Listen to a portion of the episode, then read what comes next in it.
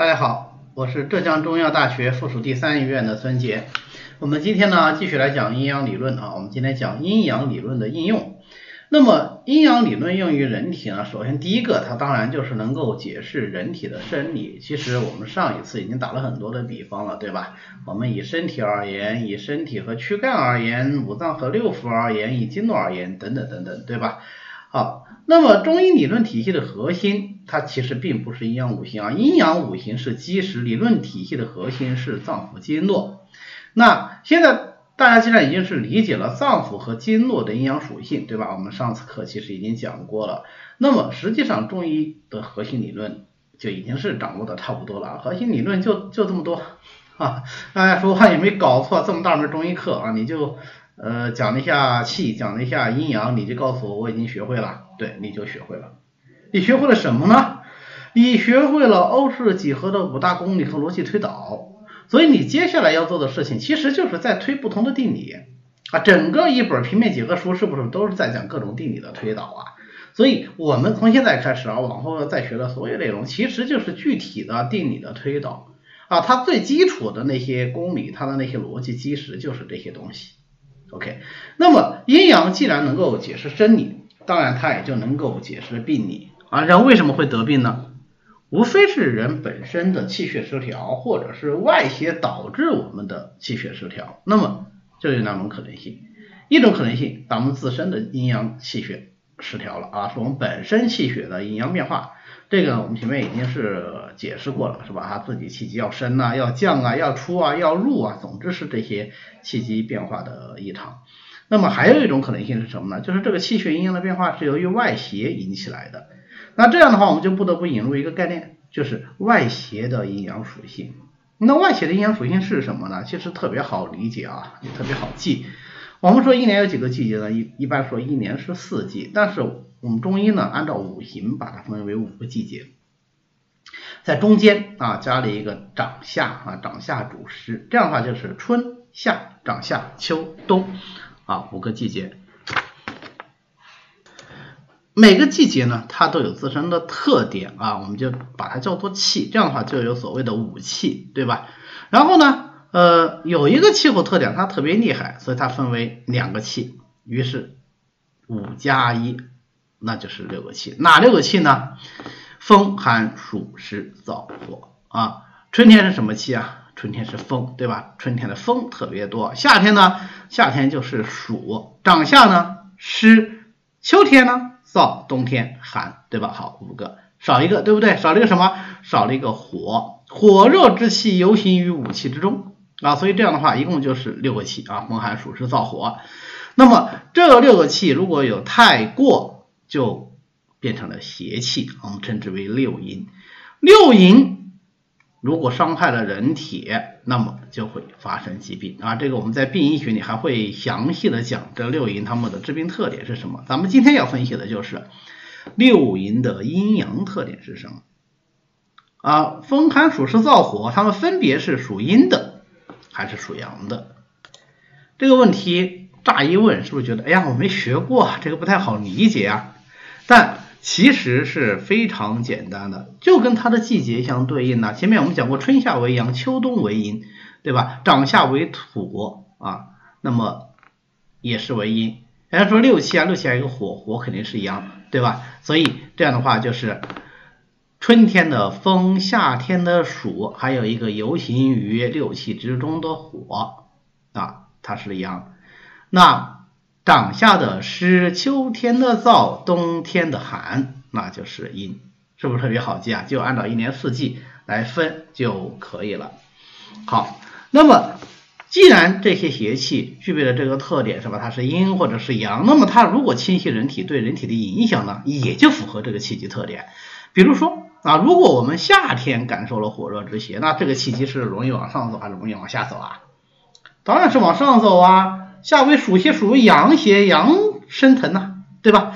那如果是冬天感受了邪气，感受了寒邪呢，那这个气机它是容易往下走呢，还是往上走啊？那当然是往下走，对吧？这个就是不同的病因引起人发病的特点。OK， 那么得了病以后呢，这个阴阳的分类啊，还能指导我们的治疗。那比如说啊，冬天感受了寒邪，气机要往下走。那这个时候我们要用什么样的治疗方法让他的气机纠正回来呢？他往下，对吧？那我们就要让他升腾。他往内，我就要让他发散，对不对？所以要用什么？要用阳热的药，要用宣发的药，这都是属阳的。如果没有这样的药物，或者是在最开始感受邪气，我们还没有去看病的时候，我们人自身就会动用自己的什么阳气，会鼓舞自己的阳气来鼓邪外出，对吧？那么除了自身的阳气鼓邪外出以外，我们能不能通过一些自身的手段，哎，让这个阳气鼓动呢？可以啊，我们前面讲过尾动四极，对不对？所以我们可以学华佗来做一下五禽戏啊，当然八段锦也是可以的啊。大家一定看过《华佗传》，对吧？《华佗传》呢就讲了五禽戏，对吧？五禽戏锻炼的标准是什么？为汗出为度啊，稍微出点汗，然后温粉铺之，这样才能够养生啊。他没有说做完五禽戏以后大汗淋漓，换两身衣服，然后再去冲个热水澡啊，这不是养生啊，这也可以认为是一种锻炼。但是对于你整个人身体的正气好不好呢？啊，其实是不好的啊。啊，为什么不好呢？我们还是用阴阳的理论来进行解释啊，为什么运动以后大汗淋漓，然后再洗澡啊，然后再休息，这样子不适合于养生呢？我们来想一下，阴和阳嘛，对吧？运动阳气，大汗淋漓消耗了什么？消耗了阳气。你不是动得很厉害，你就不会消耗阳气。唯动四极实际上是振奋阳气的，对吧？它不能产生阳气，但它能够振奋阳气啊，所以很多运动员没有一个好的身体啊，因为我们官方里面说，就是因为训练导致这些运动员伤病缠身啊，忍痛参加奥运会，对吧？这个精神是可嘉的，对吧？因为他是职业的运动员，但是请注意啊，这是竞技体育嘛，他的目的是为了得第一名，他的目的不是为了养生，对吧？养生动得太厉害，百病生于国用，对吧？消耗太多的阳气，那一定是不好的，这是第一个不好。第二个不好，大汗淋漓，汗是阳还是阴呢？汗是水嘛，水为阴嘛，对不对？那这个阴它又怎么会从毛孔里冒出来往外跑呢？它需要有阳气的推动和蒸腾，所以我们中医讲阳加是阴谓之汗，汗就是既要有阳又要有阴，它才能够出得来嘛。那光有阴，我们喝光光光喝很多水，它会出汗吗？它不会出汗，它只会尿尿，对吧？那个是阴啊，所以呃出汗它既耗阴精又耗阳气，那你这样的大汗淋漓，阳气阴精都损耗了，这能叫养生吗？不能，对吧？还不够啊！啊，完了以后，毛孔都还张开的时候，还在出汗的时候，哗去洗个澡啊！你说我们我们家条件好啊，我们会健身房条件好，我们都洗热水澡，热水澡不也是用水在洗的吗？水是什么？